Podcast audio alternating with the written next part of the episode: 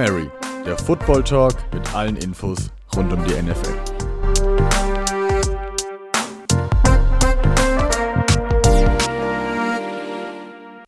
Hallo und herzlich willkommen zu einer neuen Folge von uns vom Hail Mary Football Talk. Woche 8 liegt hinter uns, es waren viele interessante Spiele dabei und jetzt gebe ich ab an unseren Neumoderator, Laurin Weberbauer, der die erste Kategorie einläuten darf.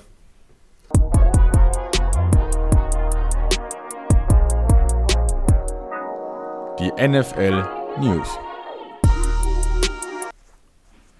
Genau, und wie ihr es schon gewohnt seid, unsere erste Kategorie wie immer die NFL News. Und ich muss wie fast jede Woche mit, ähm, mit einem kleinen Injury-Update für euch anfangen. Es gab wieder einige Verletzungen von, von Key Players von den jeweiligen Franchises. Dabei auch der erst mit einem neuen Vertrag ausgestattete Superstar Left Tackle von den Ravens, Ronnie Stanley, der sich direkt im ersten Spiel nach seinem neuen Vertrag ja eine schwere Knöchelverletzung zugezogen hat, die ganze Saison ausfallen wird. Hm, wünsche mir gute Besserung, ist natürlich ganz bitter für die Ravens, aber wer das Spiel gesehen hat, an den neuen O-Linern lag es auf jeden Fall nicht, dass die Ravens verloren haben. Heißt, die haben da einen guten Job gemacht beim, beim Reinsteppen, beim Absteppen für ihren verletzten Kollegen. Hoffen wir, dass Ronnie Stanley nach der Verletzung wieder fit zurückkommt und ja, wie gesagt, nochmal gute Besserung von uns. Dann ein weiterer Spieler, der sich, der auch dieses Jahr einen neuen Vertrag unterschrieben hat und auch verletzt jetzt ist, ist ähm, George Kittle. Äh, ja, quasi der, die Offensive Weapon von Jimmy Garoppolo, zu dem wir leider auch noch kommen müssen. Hat sich auch verletzt, ist äh, meiner Meinung nach auch am Knöchel verletzt. Ja, müsste so acht Wochen fällt er wahrscheinlich aus. Ist natürlich bitter für die Niners. Könnte in den Playoffs eventuell zurückkehren.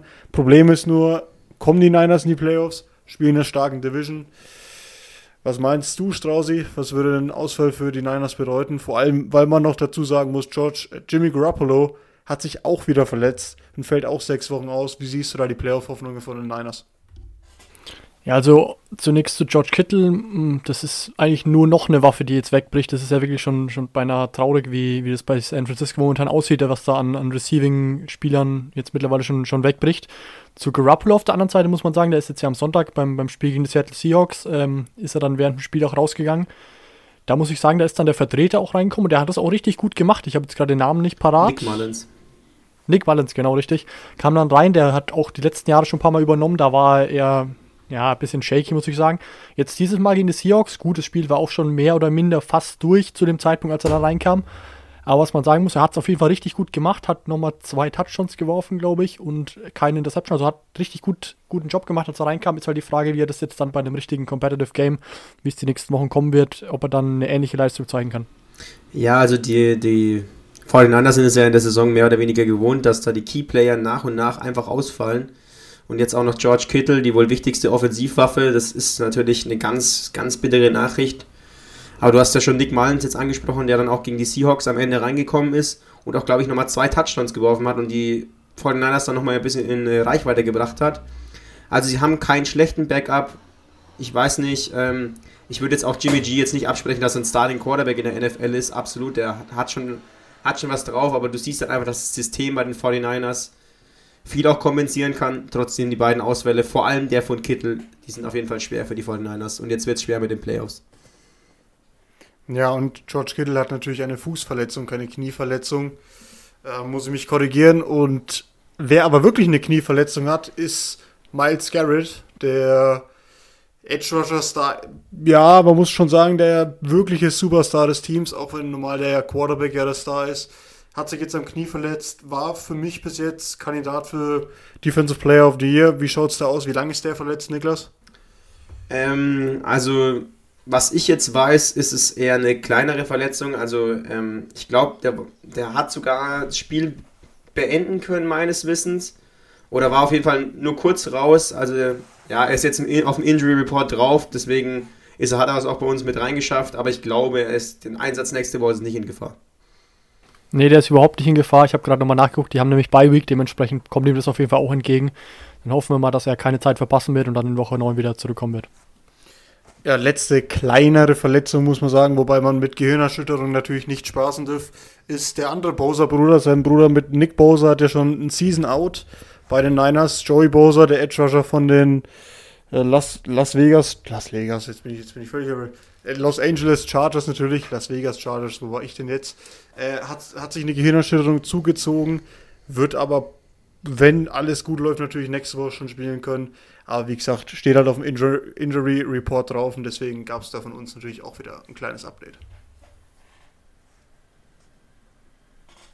So, dann müssen wir uns angucken die Spiele aus der Woche 8.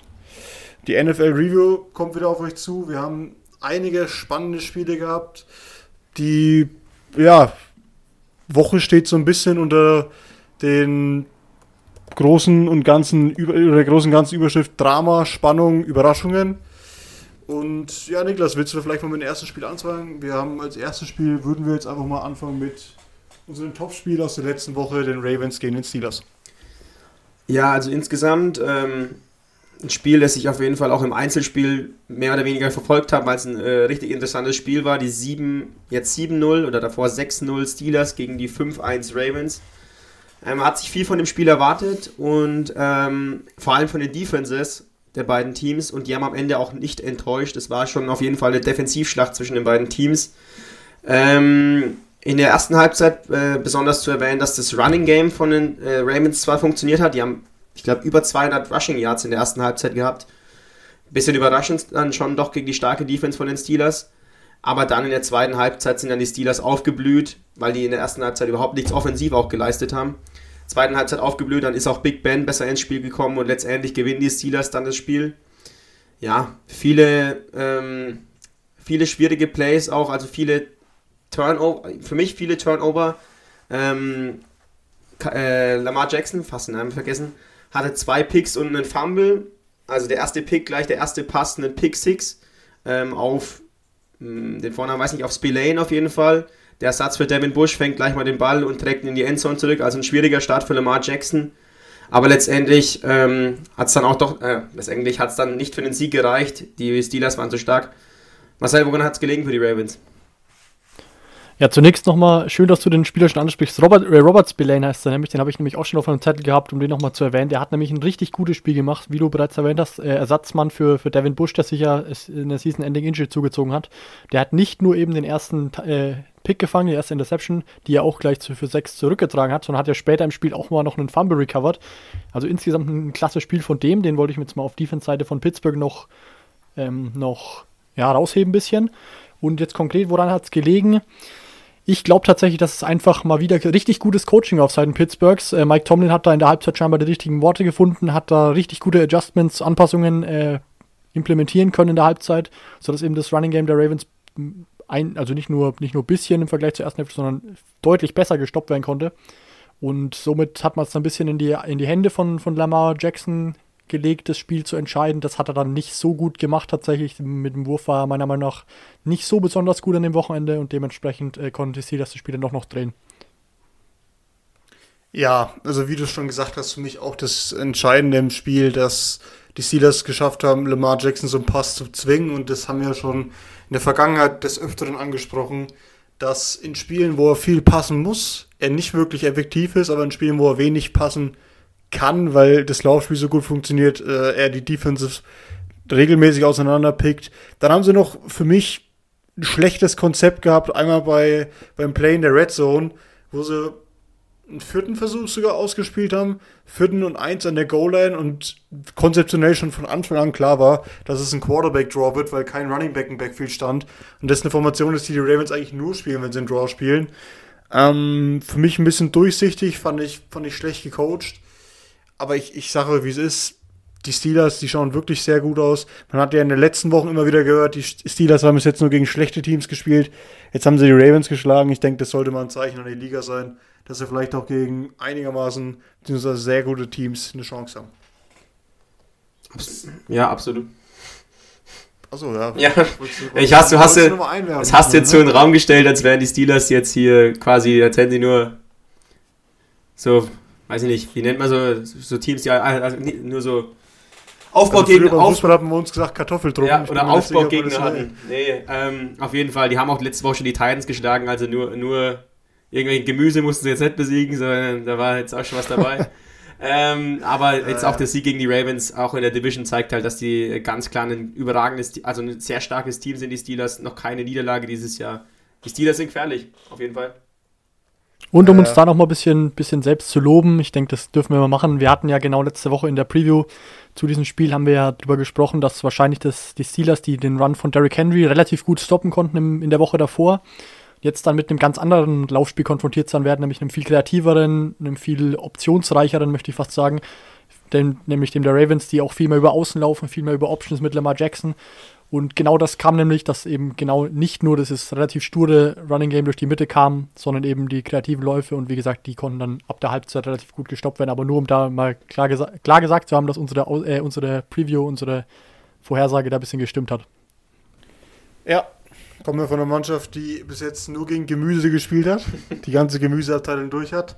Äh, Spaß zur Seite. Zu, zum zweiten Spiel von den Saints, die bei den Bears zu Gast waren und sich am Ende nur, muss man schon fast sagen, weil einige die Bears doch als schlechtes Team sehen, in der Overtime durchgesetzt haben durch Will Lutz, der dann einen Game-Winning-Kick hatte. Ähm, davor hat er einen verschossen. Niklas, wie hast du das Spiel gesehen?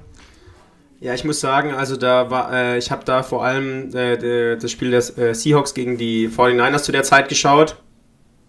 Und dann erst äh, das Ende von den, äh, von den Saints gegen die Bears, also als es dann in die Overtime ging. Ähm, es war ja erstmal ein verschossenes Field Goal von Will Lutz, das dann überhaupt erst zur Overtime geführt hat. Und ähm, letztendlich hat er es dann doch wieder mit seinem Field Goal das Spiel auch entschieden. Also ja, die Bears Offense war halt wieder katastrophal. Ähm, ich weiß nicht, was man von den Saints irgendwie. Die Saints sind für mich irgendwie ganz schwer zu greifen dieses Jahr. Du schlägst jetzt nur so eine ganz schwache Offense von den Bears in der Overtime.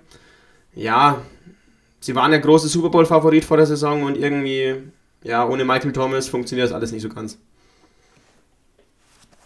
Ja, zumal, was mich da bei dem Spiel auch gewundert hat, auch in der Overtime jetzt beispielsweise, wenn man da jetzt gleich reingeht, ähm, es gab da ja auch drei Drives, also es ist ja nicht so, dass dann, dass es dann bei den, bei den Saints irgendwie so ein Druck durch die Mannschaft gegangen ist und die gesagt haben, ja gut, Jungs, jetzt, jetzt haben wir Overtime, jetzt spielen wir immer noch gegen die, gegen die Bears, von denen man nicht so wirklich weiß, was man von ihnen halten soll, jetzt müssen wir mal, jetzt müssen wir mal hier alle unser bestes Spiel abliefern.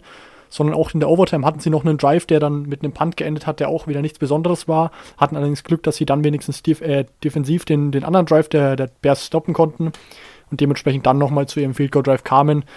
Äh, rauszuheben ist auf jeden Fall Alvin Kamara, der ich meine zum fünften Mal hintereinander über 100 Scrimmage Yards ist. Der spielt eine absurd gute Saison, muss man ganz klar sagen.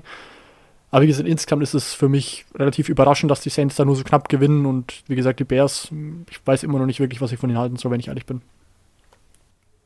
War halt auch ein, also mein Take jetzt mal dazu, es war ab dem Ende des zweiten, zweiten Quarters bis zum Mitte des vierten Quarters eine katastrophale Leistung von den Bears, die wirklich ganz, ganz schlecht Offense gespielt haben. Also das war teilweise wirklich schwer zum Zuschauen.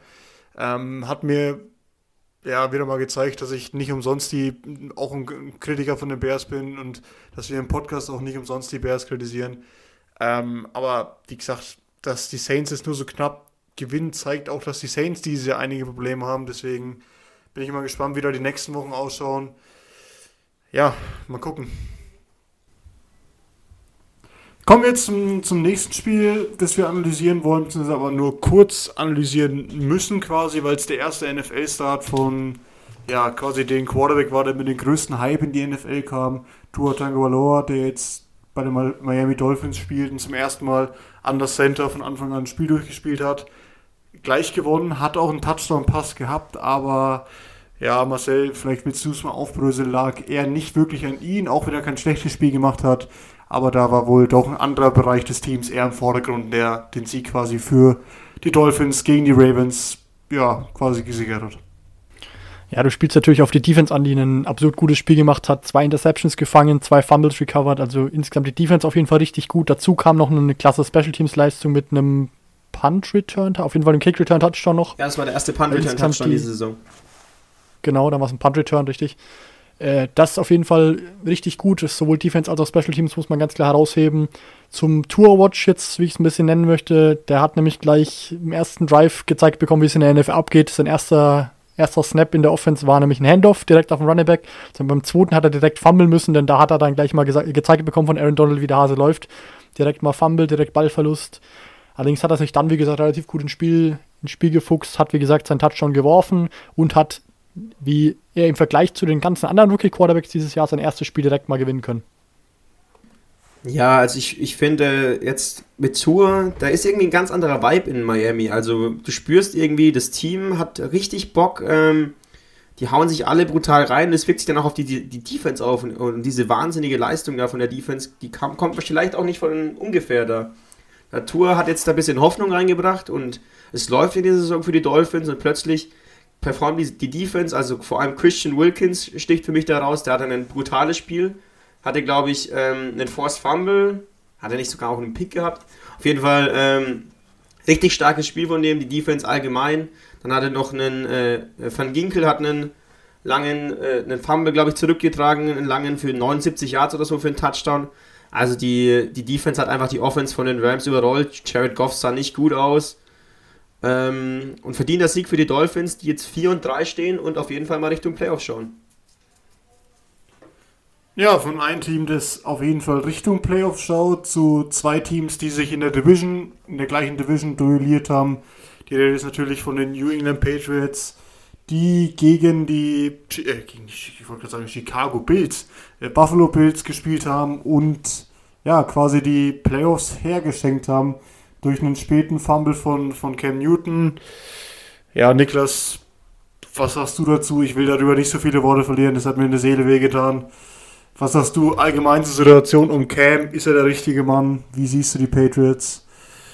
Sind die Playoffs dahin? Ja, ob er der richtige Mann ist, das, ähm, das darfst du dann ganz selber be äh, beurteilen. Ich, ähm, ja, das Spiel an sich, die Patriots haben eigentlich ein ganz gutes Spiel gemacht, waren für viele der klare Underdog in der Partie und haben dann doch lange mithalten können, hatten dann auch im letzten Drive die Chance, das Spiel zumindest mit einem Field Goal in die Overtime zu bringen. Dann ähm, entscheidet sich Cam mit dem Ball loszulaufen, läuft, fummelt den Ball, Ball Protection war ziemlich schlecht, hatte nur eine Hand am Ball, ähm, verliert den Ball, die Bills haben ihn und äh, so gewinnen die Bills das Spiel. Äh, ja, ich weiß nicht, mit den, mit den die Patriots ist es aktuell irgendwie ganz schwierig. Du hast keine Receiver, Justin Edelman ist, äh, äh Justin, Julian. Julian Edelman, genau. Also selber ein bisschen verwirrt. Ähm, Julian Edelman ist auch äh, jetzt auch noch drei Wochen raus. Ähm, er hat keine Option, wo er hinwerfen soll und dann hat er jetzt diese unglückliche Aktion, die zum Fumble führt und dann das Spiel verliert. Ja, in New England brennt der Baum. Ich glaube, ähm, vielleicht sehen wir heute auch noch äh, im Laufe des Tages einen Trade, also vielleicht einen Gilmore, der weggeht oder ein anderer Spieler. Ich glaube, in New England wird die Saison abgehackt werden. Wird geschaut, ob man für nächstes Jahr was, was ändern kann, ob er vielleicht den Quarterback sogar draftet. Ähm, ja, alles schwierig, sind sie nicht so gewohnt, gewohnt in New England in den letzten Jahren. Aber irgendwann muss, äh, muss es ja mal so kommen. Ja, um da schon mal ein bisschen den Teufel an die Wand zu malen. Ich habe jetzt tatsächlich am Wochenende direkt mal geschaut nach dem Spiel und zwar war es da so, dass die Patriots auf dem sechsten Pick momentan stehen würden. Klar, es ist erst die Hälfte der Saison rum, aber trotzdem, also da sieht es schon in Richtung frühen Pick zumindest aus. Man bräuchte zwar, wenn man äh, Trevor Lawrence wollen würde, dann bräuchte man wahrscheinlich noch einen früheren Pick, aber dennoch, es gibt auf 6 auf jeden Fall wahrscheinlich noch einen relativ talentierten Quarterback, wenn man denn einen will, wenn man in die Richtung gehen will. Den äh, möglichen Ausverkauf habe ich auch so, so mitbekommen, dass da wohl zumindest kein Spieler untouchable wäre. So wurde, wurde es genannt. Und ja, also die, die Playoffs sehe ich auch ganz klar mit dem Spiel momentan in weite Ferne gerückt. Man ist jetzt nicht nur durch die direkte Niederlage vier Siege hinter den, hinter den Bills, sondern ja eben auch zwei Siege, meine ich, hinter den Dolphins, die ja auch noch davor kommen. Von den Jets geht da wohl keine Gefahr aus in der Division. Ich glaube auf jeden Fall nicht, dass es für einen, für einen Division-Sieg reichen wird. Und über den Record bei 2 und 5, über den Playoff-Record zu reden, ist natürlich auch eher, eher unrealistisch. Also da müsste es jetzt schon einen extremen Turnaround geben, dass die Patriots es noch irgendwie schaffen. Also ich sehe es momentan nicht passieren. Das große Problem an dem Spiel ist ja auch vor allem, dass ein Spieler, also dass du gegen Josh Allen spielst und der auch kein, kein gutes Spiel hatte und du trotzdem nicht gewinnen kannst. Josh Allen hatte 11 aus 18 für 154 Yards, kein Touchdown, ein Pick. Ist überhaupt, also für Josh Allen, der Anfang der Saison wie ein MVP-Kandidat aussah, ist über, also keine gute Leistung. Und dann schaffst du es halt nicht als Patriots, obwohl du lang die Chancen hattest, auch noch das Spiel zu gewinnen, schaffst du es halt letztendlich nicht, zumindest mal das Field Goal zur Overtime zu kicken. Dann siehst du halt, ja, diese Saison läuft es einfach nicht. Es, es hängt an vielen Sachen. Ich würde es auch nicht nur an Cam Newton festmachen. Du hast keinen Receiver-Core, die Defense spielt nicht mehr so outstanding wie letztes Jahr. Das Running Game ist nicht mehr so gut. es, es hängt überall ein bisschen und ja. Aber jetzt nochmal die Fansicht zum Schluss. Ja, die Fansicht, die ist ja grundsätzlich einfach generell enttäuscht. Ich sag wie es ist, ich habe in denen ja nicht mit viel gerechnet. Ich habe mir auch von Cam Newton nicht viel erwartet, aber in den letzten drei Spielen nach der nach seiner Corona-Erkrankung keinen Touchdown-Pass geworfen, sieben Interceptions und fünfmal einen Ball gefummelt. Also das ist schon. Äh, ich sag wie es ist, das ist schon wild. Ja, aber was hat sich denn aus ähm, deiner Sicht jetzt nach den ersten drei Spielen, die eigentlich ganz, oder ersten zwei Spiele, bis zu dem Spiel gegen die Seahawks, was eigentlich ganz gut aussah, was hat sich jetzt verändert? Also, wo sind die guten Leistungen hin?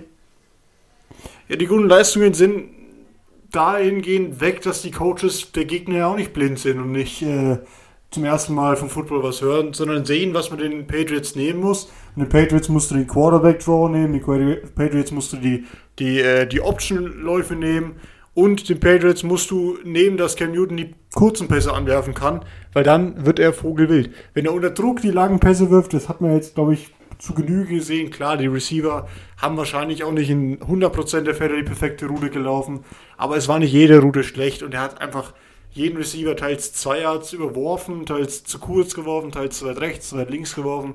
Also, ich sag, wie es ist, die Receiver sind ein großes Problem, aber für mich, weil ich jetzt schon letzte Woche schon angesprochen habe, dass da viele Leute sagen, Cam Newton hat da überhaupt keine Schultern, das kann ich so nicht unterschreiben. Ich finde, Ball Protection ist auch für einen Spieler seiner, seiner Klasse nichts Neues. Ich meine, der Mann ist jetzt 31 Jahre alt, läuft schon sein ganzes Leben mit dem Ball in der Hand und, und hält aktuell die Bälle mit, mit einer Hand nur fest, weil er das wahrscheinlich auch unbedingt gewinnen will und zeigen will, dass er auch in New England gewinnen kann. Aber ob das jetzt die Lösung für die Zukunft ist, weiß ich nicht.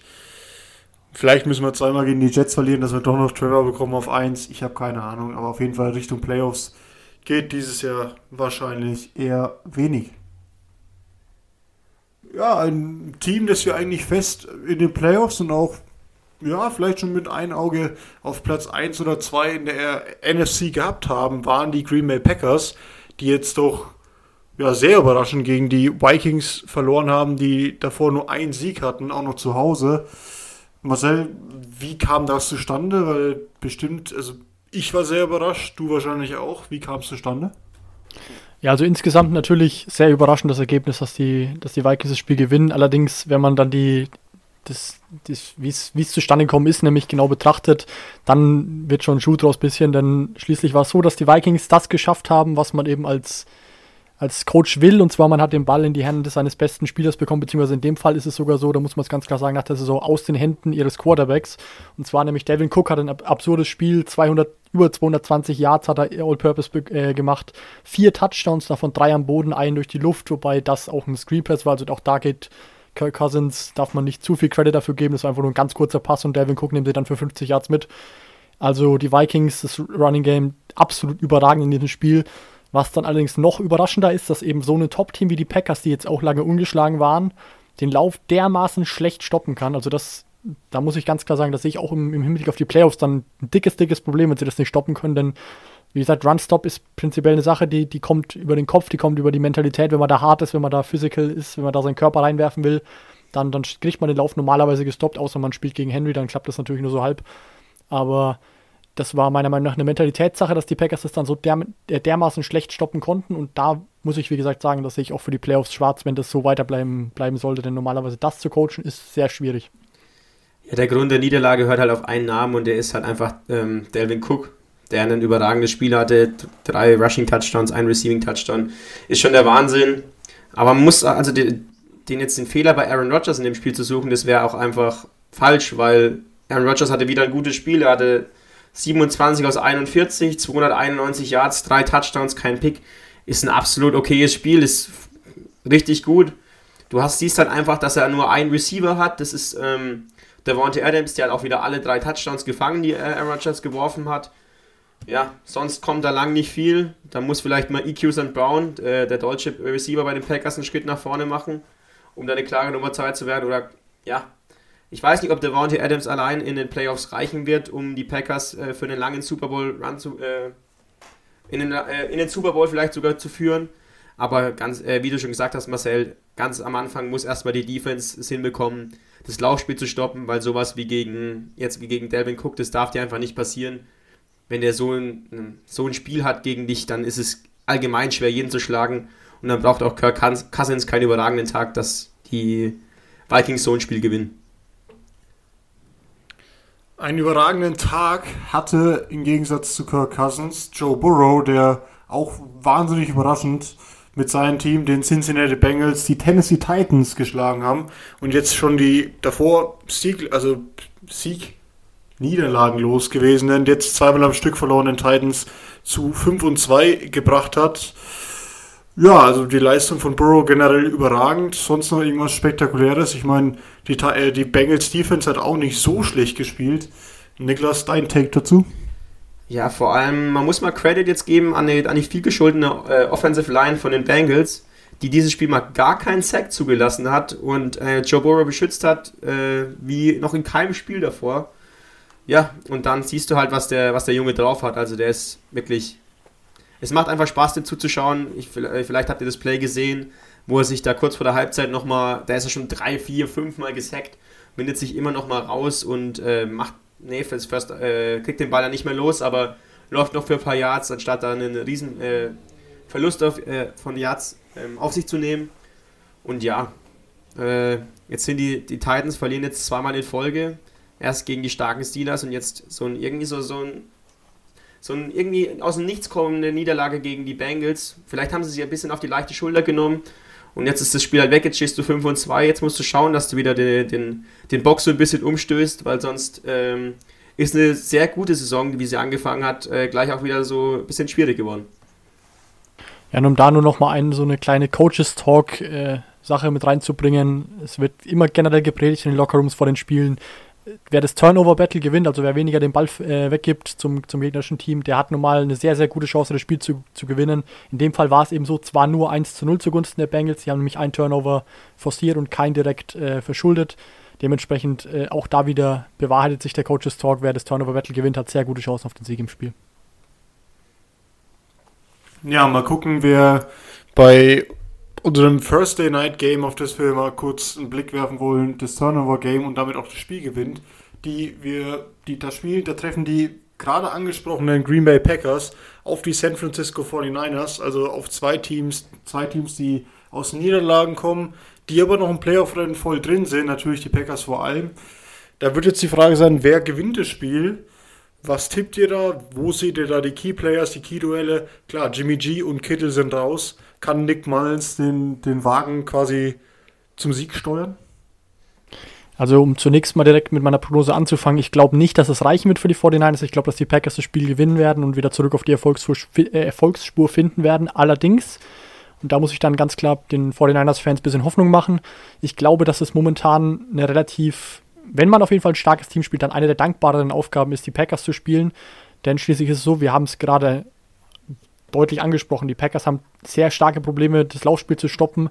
Und jetzt bei den 49ers, auch das haben wir schon angesprochen, das sind einige Receiving-Waffen weg. Du hast im Prinzip zumindest deine Running Backs, die hast du noch da. Und dementsprechend könntest du da versuchen, vor allem über den Lauf zu kommen und damit vielleicht das Spiel zu gewinnen. Das wäre wahrscheinlich so mein Gameplan, wenn ich bei den 49ers da irgendwie das, den Offensive Gameplan machen müsste.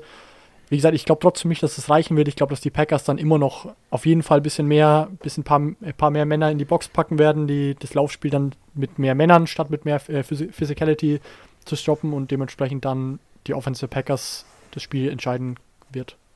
Ja, wenn du die, ähm, wenn du die, äh, ja, die Packers jetzt schlagen willst, dann musst du wohl übers Laufspiel kommen und das passt, glaube ich, ganz gut rein in den Gameplan und äh, einfach in das System von Kyle Shanahan, die ja viel übers Laufspiel und dann über die Play-Action kommen.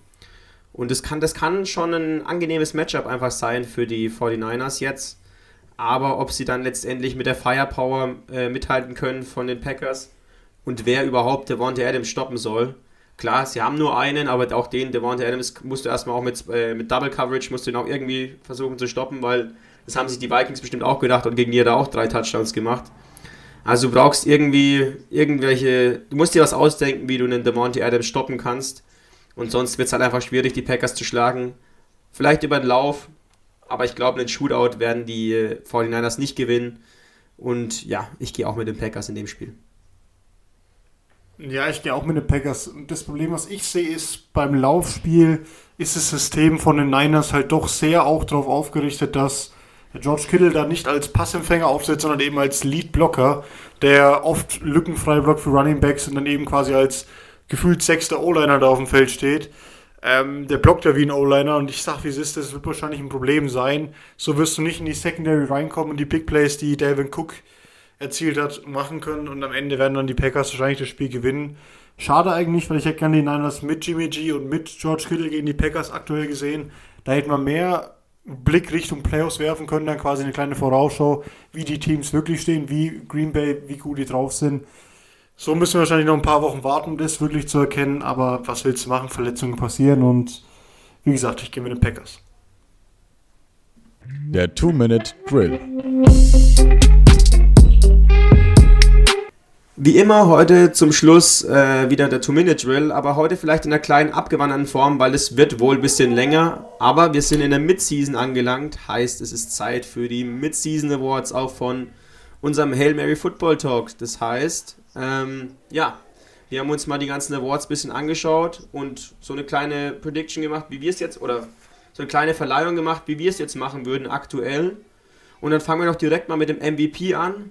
Ganz klar, ähm, für uns gibt es da einen klaren Favoriten, aber Lobeshymnen auf Russell Wilson haben wir von Marcel schon genug gehört. Deswegen, Lauren, warum ist Russell Wilson der MVP dieses Jahr für uns? Ja, Russell Wilson hat sich ja quasi diesen, diesen Kandidatur für den MVP-Titel, muss man so einfach ausdrücken, mir ist gerade keine schönere Redewendung eingefallen, über die letzten Saisons schon verdient. Der hat letztes Jahr überragend gespielt, kein Vote bekommen, vor drei Jahren überragend gespielt, kein Vote bekommen. Und er ist ja trotz seiner Leistungen über seine ganze Karriere hinweg ohne MVP-Vote bis jetzt in den, in den äh, Honors quasi, also in den Ehrungen am Ende des Jahres. Ich denke, das wird sich dieses Jahr ändern. Aktuell führt für mich kein Weg an Russell Wilson vorbei. Klar, er hat letzte Woche, vor zwei Wochen das Spiel gegen die Cardinals gehabt, wo er drei Picks wird, wirft, aber jeder Quarterback hatte bis jetzt diese Spiele, wo er schlechter war. Aber in allen anderen Spielen Russell Wilson für mich einfach ja, mit Abstand der beste Quarterback und wir kennen ja die NFL für mich auch dieses Jahr verdient, wenn er MVP wird, nicht, weil sonst ein Running Back ja meistens da nicht so hoch geratet ist, aber dieses Jahr hat Russell Wilson für mich bis jetzt auch alles, alles Lob verdient. Der spielt überragend. Der hat eigentlich jede Woche vier Touchdown-Pässe, wirft selten Interception, außer jetzt, wie gesagt, vor zwei Wochen. Trifft clevere Entscheidungen, läuft auch mal in der richtigen Situation. Also für mich das Paradebeispiel eines MVPs bis jetzt. Der nächste Kandidat, den wir haben, nachdem ja Russell Wilson eine relativ eindeutige Sache ist, wäre dann für uns so ein kleiner Zweikampf ähm, beim Offensive Player of the Year. Wir haben einen Receiver mit äh, DeAndre Hopkins und einen Running Back mit Alvin Kamara. Marcel, such dir einen aus, warum ist der für dich denn der Favorit dabei? Ja, also dann lege ich doch mal ein Wort für Alvin Kamara ein. Und zwar, man muss ganz klar sagen, er hat jetzt, wie bereits vorhin erwähnt, diese fünf Spiele mit über 100 äh, All-Purpose Yards. Er ist momentan so ein Stück weit die Offense der Saints und überhaupt der Grund, warum die Saints dann noch, noch im Playoff-Rennen dabei sind. Sie haben nicht so eine besonders gute Saison, deswegen ist auch Camara nicht so der extreme shiny Star dieses Jahr für meine, für meine Begriffe. Aber wie gesagt, er spielt überragend. Immer wenn man die, wenn man die Statlines anschaut, war Camara auf jeden Fall gut und mit der entscheidende Faktor für die, für die Punkte, die, die die Saints aufgelegt haben. Dementsprechend muss ich sagen, Evan Kamara hat auf jeden Fall seine, seine Berechtigung, da dabei zu sein in diesem, in diesem Gespräch für den Offensive Player of the Year. Ja, und den, den Running Back, äh, den, den Wide Receiver, den würde ich dir überlassen, da kannst du noch was zu sagen. Ja, also DeAndre Hopkins ähm, ist für mich auf jeden Fall der Offensive Rookie, äh, Offensive Rookie, Offensive Player of the Year, weil er einfach diesen Impact hat in der Offense von den Cardinals.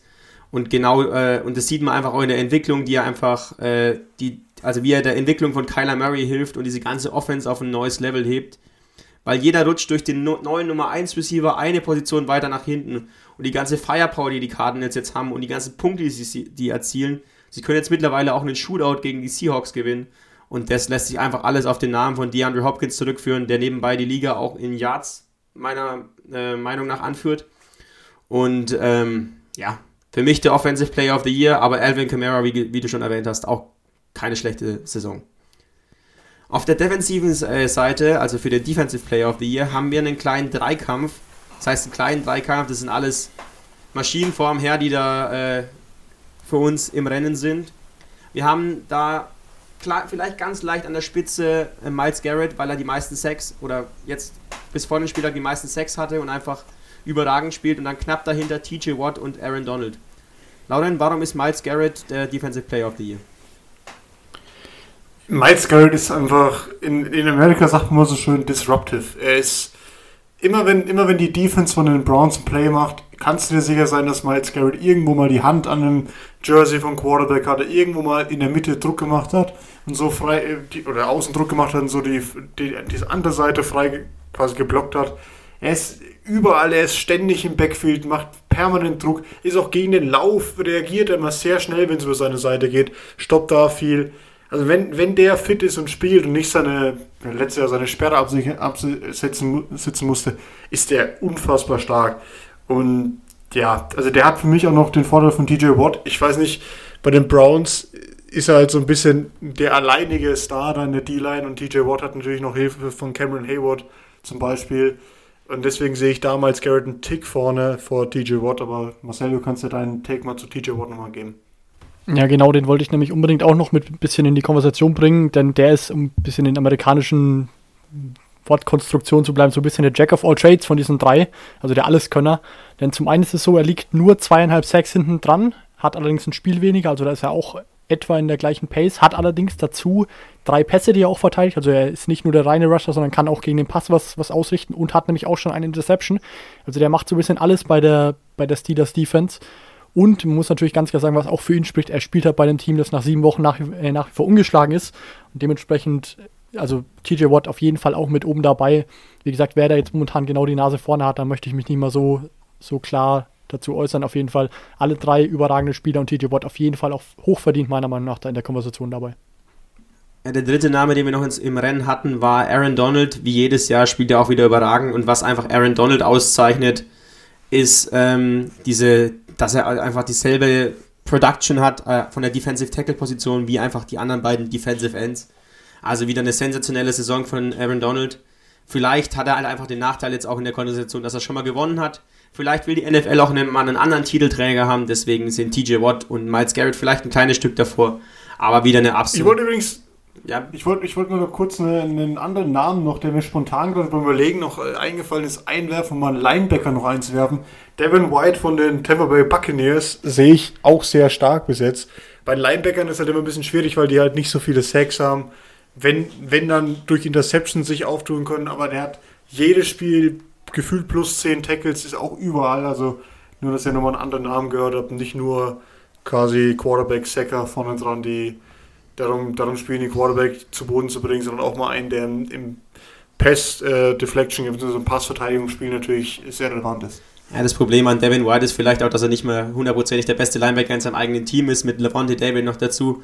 Also, aber ab, absolut auch ein junger Star auch und ähm, ja, vielleicht nicht ganz bei den, hin, äh, bei den drei hinten dran, äh, aber äh, ja, kurz dahinter kann man ihn schon nennen. Dann bei der nächsten Position, der Offensive Rookie of the Year. Klar, ein Justin Herbert macht jetzt so, äh, so ein bisschen das Rennen oder schließt vielleicht so ein bisschen auf, aber ich habe mal ein paar Zahlen für euch. 221 Completions in dem Jahr, 67% seiner Bälle bringt er an, für 2272 Yards bisher und 11 Touchdowns. Die Rede ist natürlich von Joe Burrow, der eine absolut geisteskranke Saison bisher spielt. Marcel, gibt es da noch irgendwelche anderen Namen oder was? Also Justin Herbert hatte eine Chance noch auf den äh, Offensive Rookie of the Year. Ja, also zunächst, ich würde es auch zwischen den beiden ausmachen. Stand jetzt, die machen momentan einen riesen Job. Die beiden sind meiner Meinung nach relativ deutlich voran vor dem, vor dem Rest der Liga, also vor dem Rest der Offensive Rookies, muss ich sagen. Äh, was für mich da den konkreten Ausschlag gibt, ich finde tatsächlich von der Leistung her, find, gefällt mir sogar Justin Herbert ein Stück weit besser, muss ich ganz klar sagen. Der hat natürlich auch weniger Spiele als Joe Burrow bekommen, dementsprechend ist der jetzt auch ein bisschen dahinter, das ist ganz klar. Allerdings, was da den Ausschlag gibt, äh, Joe Burrow hat halt mehr Spiele gewonnen. Joe Burrow hat eine einen deutlich schwächeren Supporting Cast, muss man auch ganz klar sagen. Hat außer AJ Green, ja gut, Tyler Boyd hat er auch noch, aber insgesamt, die, die Chargers haben insgesamt ein sehr gutes Team, finde ich, und verglichen damit gefällt mir das Roster der, der Bengals deutlich weniger. Und dennoch hat es Joe Burrow geschafft, mehr Siege zu haben als, äh, als Justin Herbert, und das ist meiner Meinung nach der konkrete ausschlaggebende Punkt, wie Joe, Joe Burrow da momentan vorne dran ist. Aber muss ich sagen, das Rennen ist auf jeden Fall offen, meiner Ansicht nach. Das können beide noch machen, kommt darauf an, wie sie jetzt weiterhin spielen. Ja, Joe Burrow ist ja auch drauf und dran, gefühlt jeden Rookie-Rekord zu brechen in Attempts, also in Passversuchen, Completions, Completion Rate, Yards. Also der, der spielt einfach eine, eine geisteskranke Saison. Und was für mich, was du gerade schon angedeutet hast, was für mich ihn da noch relativ klar vor Justin Herbert stellt, ist, wie wenig Zeit er immer dafür hatte. Also jetzt klar, jetzt war sein erstes Spiel gegen die Titans, wo die O-Line gut geblockt hat, aber davor wurde er so oft gesackt und hat so wenig Zeit gehabt und hat trotzdem immer relativ gut gespielt. Auch gegen die Browns die Woche davor hat er richtig gut gespielt und hat, auch, hat er auch gegen Miles Garrett gespielt. Also Joe Burrow für mich da schon klarer Favorit. Bis jetzt natürlich, muss man mal sagen, auch wenn Justin Herbert auch seitdem er startet einen richtig guten Job macht, aber Joe Burrow schaue ich mir sehr gerne an. Beim, bei, der, bei der nächsten, oder bei die Defense gibt es natürlich auch noch und da gibt es auch einen äh, Rookie of the Year für uns. Ähm, ja, Antoine Winfield Jr. wurde da in den Raum geworfen. Ich muss sagen, seit gestern äh, Nacht bin ich da relativ schlecht auf den zu sprechen, weil, ja, der hatte im letzten Play gegen die Giants von den Bucks gestern Abend noch eine, eine wichtige Rolle gespielt. Aber dann dürft, Lauren, dann sag du doch, warum der für dich der Defensive Rookie of the Year ist. Ja, der Antoine Winfield Jr. ist halt das, was die Bucks Defense noch gebraucht hat, um für mich fast eine perfekte Football Defense zu sein. Weil jetzt haben sie vorne den Druck über, klar, letztes Jahr hatten sie schon Shaq Barrett, dann haben sie noch Dominican Sue, dann haben sie noch äh, der, ähm, Jason Pierre-Paul, GPP und dann eben gute Linebacker und jetzt haben sie halt noch den für mich einen jetzt schon der besten Safeties der ganzen Liga, der ist bei jedem Play ist er hinten dran, hilft den Corners, fängt selbst Picks, äh, bricht selbst Pässe ab, ist wahnsinnig schnell, ist beweglich. Also der ist für mich der perfekte Safety und spielt bis jetzt ein klasse Jahr. Klar, gestern wirst du jetzt wieder sagen, war eine Pass Interference, kann man da denke ich auch geben, aber selbstverständlich. Ja, schmälert da jetzt nicht meinen Gesamteindruck von ähm, Antoine Winfield Jr., der für mich ein überragendes Jahr bis jetzt spielt. Und mal gucken, wie weit es mit den Buccaneers noch geht. Ist nämlich immer, klar, Marcel hat es vorhin schon angedeutet, wenn man mehr Siege holt, ist es immer wahrscheinlicher, dass man in der Verlosung ist. Also muss Antoine Winfield Jr. hoffen, dass Tom Brady weiterhin so gut spielt und die Buccaneers weiter Siege sammeln. Ja, und was auch noch für ihn spricht, um das ganz kurz in den Raum zu werfen, er ist halt einfach wahnsinnig vielseitig. Man kann mit dem alles machen im Prinzip. Gerade das ist eben, was Lauren schon angedeutet hat, das der Faktor, der ihn einfach für diese, für diese Defense unfassbar wichtig macht. Ja, wenn dann endlich J äh, Xavier McKinney, äh, der Rookie Safety von den, von den Giants, endlich eingreift, dann wird ähm, Antoine Winfield ja. Jr. auch alt aussehen, aber bisher wirklich eine starke Saison von ihm, ja, ja. bis abgesehen von gestern. Bitte? Ich, ich sehe auch Kyle Dagger klar noch äh, Favorit auf diesen Titel oder äh, Josh Uche muss ich auch noch in die Verlosung werfen. Also merkt euch mal die Namen, die könnten auch ganz oben auf Listen auftauchen. Ja, die ganzen Patriots-Rookies, die werden alle noch durch die Decke gehen. Die vorletzte, äh, den vorletzten Award, den wir noch vergeben wollen, was für uns eine relativ klare Kiste ist, weil es nur ein Team gibt, das 7 und 0 und aktuell noch ungeschlagen ist, ist der Coach of the Year und zwar Mike Tomlin von den Pittsburgh Steelers. Ja, eine ziemlich eindeutige Sache, Marcel, oder? Ja, auf jeden Fall. Also wenn du nur ein Team hast, das alle Spiele gewonnen hat, dann ist es relativ, relativ klar, dass dieses Team dann mehr oder minder den Coach, äh, Coach of the Year stellen muss, zumal ich es ja vorhin auch schon angedeutet habe, er einen riesen Anteil hat an dem konkret letzten Sieg gegen die, gegen die Ravens, das wohl stärkste Team, das sie gespielt haben. Denn in der Halbzeit, wie gesagt, was er da seinem Team mitgegeben hat, war einfach richtig gut. Nur deswegen konnte sie das Spiel gewinnen. Dementsprechend mag ich mich da auch gar nicht zu lange ausdrücken jetzt. Glaube, Mike Tomlin, dass er das momentan zumindest höchst, höchst verdient gewinnen müsste, ähm, ist, glaube ich, relativ deutlich. Letzte, der letzte Award, den wir noch vergeben müssen, ist der Comeback Player of the Year. Und das ist wirklich eine, eine ganz klare, klassische Feel-Good-Story aus der NFL. Also für mich ist einfach der Comeback Player of the Year Alex Smith. Man hat nicht gedacht, dass er jemals wieder Football spielen kann. Nach den ganzen komplizierten ähm, Operationen und alles, was er da durchgemacht hat, stand er dann in Woche 4, glaube ich, für, die, für, die, für das Football-Team dann wieder auf dem Feld und hat wieder Bälle in der NFL geworfen. Also eine Wahnsinn-Story und für mich ganz klar der Comeback, Comeback Player of the Year. Lauren, hast du noch einen anderen Kandidaten? Ja, ich muss erstmal dazu sagen, wenn die NFL diesen Award vergibt, was ich auch denke, wegen der Story, dann wird es auf jeden Fall Alex Smith. Ich konnte mir vorstellen, dass wenn es um die Leistung gehen würde, weil Alex Smith, ja, hat, hat ein Spiel gespielt, das will ich auch, das nimmt ihn auch keiner weg, das will ich auch nicht, mir gar nicht anmaßen, das wegzunehmen, was er da für eine Leistung gebracht hat, für eine mentale und auch physische, sich wieder zurückzuarbeiten, aber klar wäre Rob Gronkowski auch eine Option, der ein Jahr ausgesetzt hat und jetzt wieder zurück ist, auch gefühlt wieder in alter Form, fängt jetzt jedes Spiel einen Touchdown, der wäre, wenn sie das so wollten, noch eine Option. Oder eben Big Ben Rufflesberger, der letztes Jahr verletzt war, Dann hat Mason Rudolph übernommen, lief nicht so gut. Jetzt ist er wieder da, steht 7-0, spielt immer das, was er muss. Nicht perfekt, aber spielt das, was er muss. Und der wäre natürlich leistungstechnisch aktuell auch ein klarer Favorit, weil er eben noch beim 7-0-Team ist. Ähm, Strauß, was hast du dazu? Wer ist ja dein Favorit von den drei? Ja, ich schließe mich da euch beiden an. Also emotional gesehen kann es keine zwei Meinungen geben, da ist es Alex Smith, aber wie gesagt, dadurch, dass er eben ja kaum gespielt hat und nur ein paar Snaps bekommen hat, muss man das natürlich sportlich nochmal differenziert sehen. Vom emotionalen her eindeutig Alex Smith, aber vom, vom sportlichen muss ich dann auch in Richtung Big Ben tippen oder tendieren, der wie gesagt einfach eben zurückkommt, die gesamte Saison spielt, was er eben Alex Smith, äh, ja, im Gegensatz zu Alex Smith hat und halt, wie gesagt, wunderbar spielt und seine Spiele runtermanagt und halt mit 7-0 momentan einfach an der Spitze der NFL steht. Dementsprechend wäre das mein Kandidat für das Comeback Player of the Year, aber wie gesagt, da wäre ich mit beiden Kandidaten okay, sag ich mal. Nachdem wir kurz und knackig durch die äh, Review der Woche 8 marschiert sind, haben ähm, in einer knappen halben Stunde haben wir jetzt dann doch fast 20 Minuten der historisch längste Two-Minute-Drill des äh, Hail Mary Football Talks hier mitgemacht. Ähm, ja, bleibt uns noch zu sagen, dass die Tage dann das, äh, auch mal das erste Power Ranking von, unser, äh, von uns rauskommt. Auf Instagram könnt ihr es dann äh, nachverfolgen, wie wir aktuell zur, zur Halbzeit in der NFL das Power Ranking in der NFL sehen. Was ist unser stärkstes Team? Was ist das schwächste Team der NFL? Und sonst bleibt noch zu sagen, danke fürs Zuhören. Wir sind in der Woche nochmal zurück mit einem Ausblick auf Woche 9 und ciao, ciao. Servus. Macht's gut.